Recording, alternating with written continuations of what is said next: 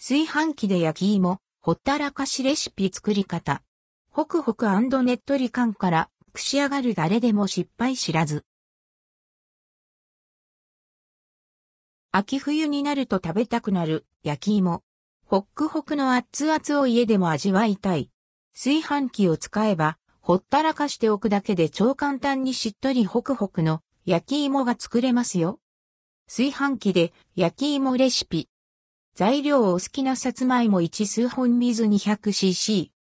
さつまいもは炊飯釜の底に重ならずに並べられる量でお願いします。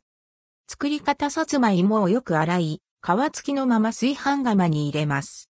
さつまいもが半身浸るくらいの水 200cc を入れ、通常モードで炊飯スタート。炊き上がったら火傷に気をつけて、お芋を取り出し、水気を切ったら出来上がり。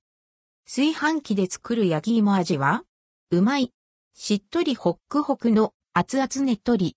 濃密な甘みが舌の上を滑らかに広がり、ふわんと香ばしい風味が鼻から抜けます。家で出来たての焼き芋が食べられるのは幸せの極みですねヘリップ。炊飯器でじっくり蒸されることで中までしっとりホクホクの焼き芋に仕上がります。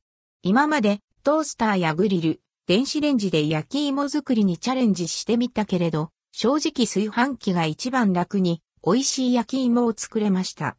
肌寒い日のおやつにぜひお試しくださいね。